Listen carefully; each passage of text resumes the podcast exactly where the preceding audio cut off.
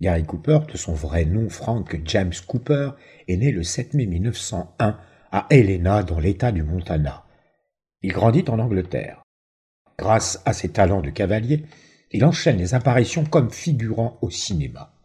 N'étant pas le seul à s'appeler Frank Cooper à Hollywood, il remplace son prénom par celui de Gary, un pseudonyme qu'il doit au nom de la ville de Gary qui est située dans l'Indiana, d'où était originaire son agent.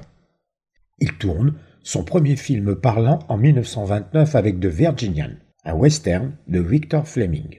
Il partage l'affiche de Cœur brisé en 1930 avec Marlène Dietrich, où il impose son charisme indéniable et une classe naturelle. La stature impressionnante, la voix claire, le jeu affiné, l'acteur connaît très vite une incroyable popularité qui l'érige en star du cinéma des années 1930 aux années 1950. Durant ses vingt ans de carrière, il ne cessera de varier les registres en excellant aussi bien dans le drame, comme dans Peter et Benson qui est tourné en 1935, que dans le film d'aventure, dans L'adieu aux armes ou encore Les trois lanciers du Bengale, ou alors encore dans la comédie sentimentale Sérénade à Troyes.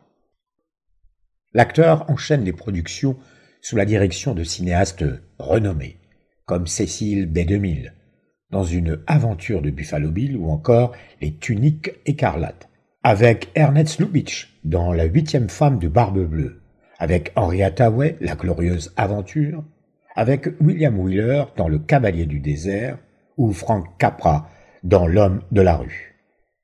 Mais c'est avec le drame de guerre, réalisé par Howard Hughes, qu'il devient le célèbre sergent York et obtient l'Oscar du meilleur acteur en 1941.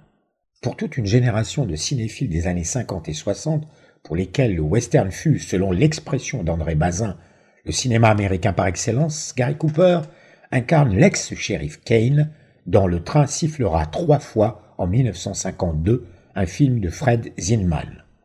Ces films engrangent plus d'une centaine de nominations diverses, et il est personnellement nommé à cinq reprises pour l'Oscar du meilleur acteur. Il finit par recevoir cette distinction deux fois, en 1942 et en 1953. En 1961, James Stewart accepte en son nom un Oscar d'honneur pour l'ensemble de sa carrière.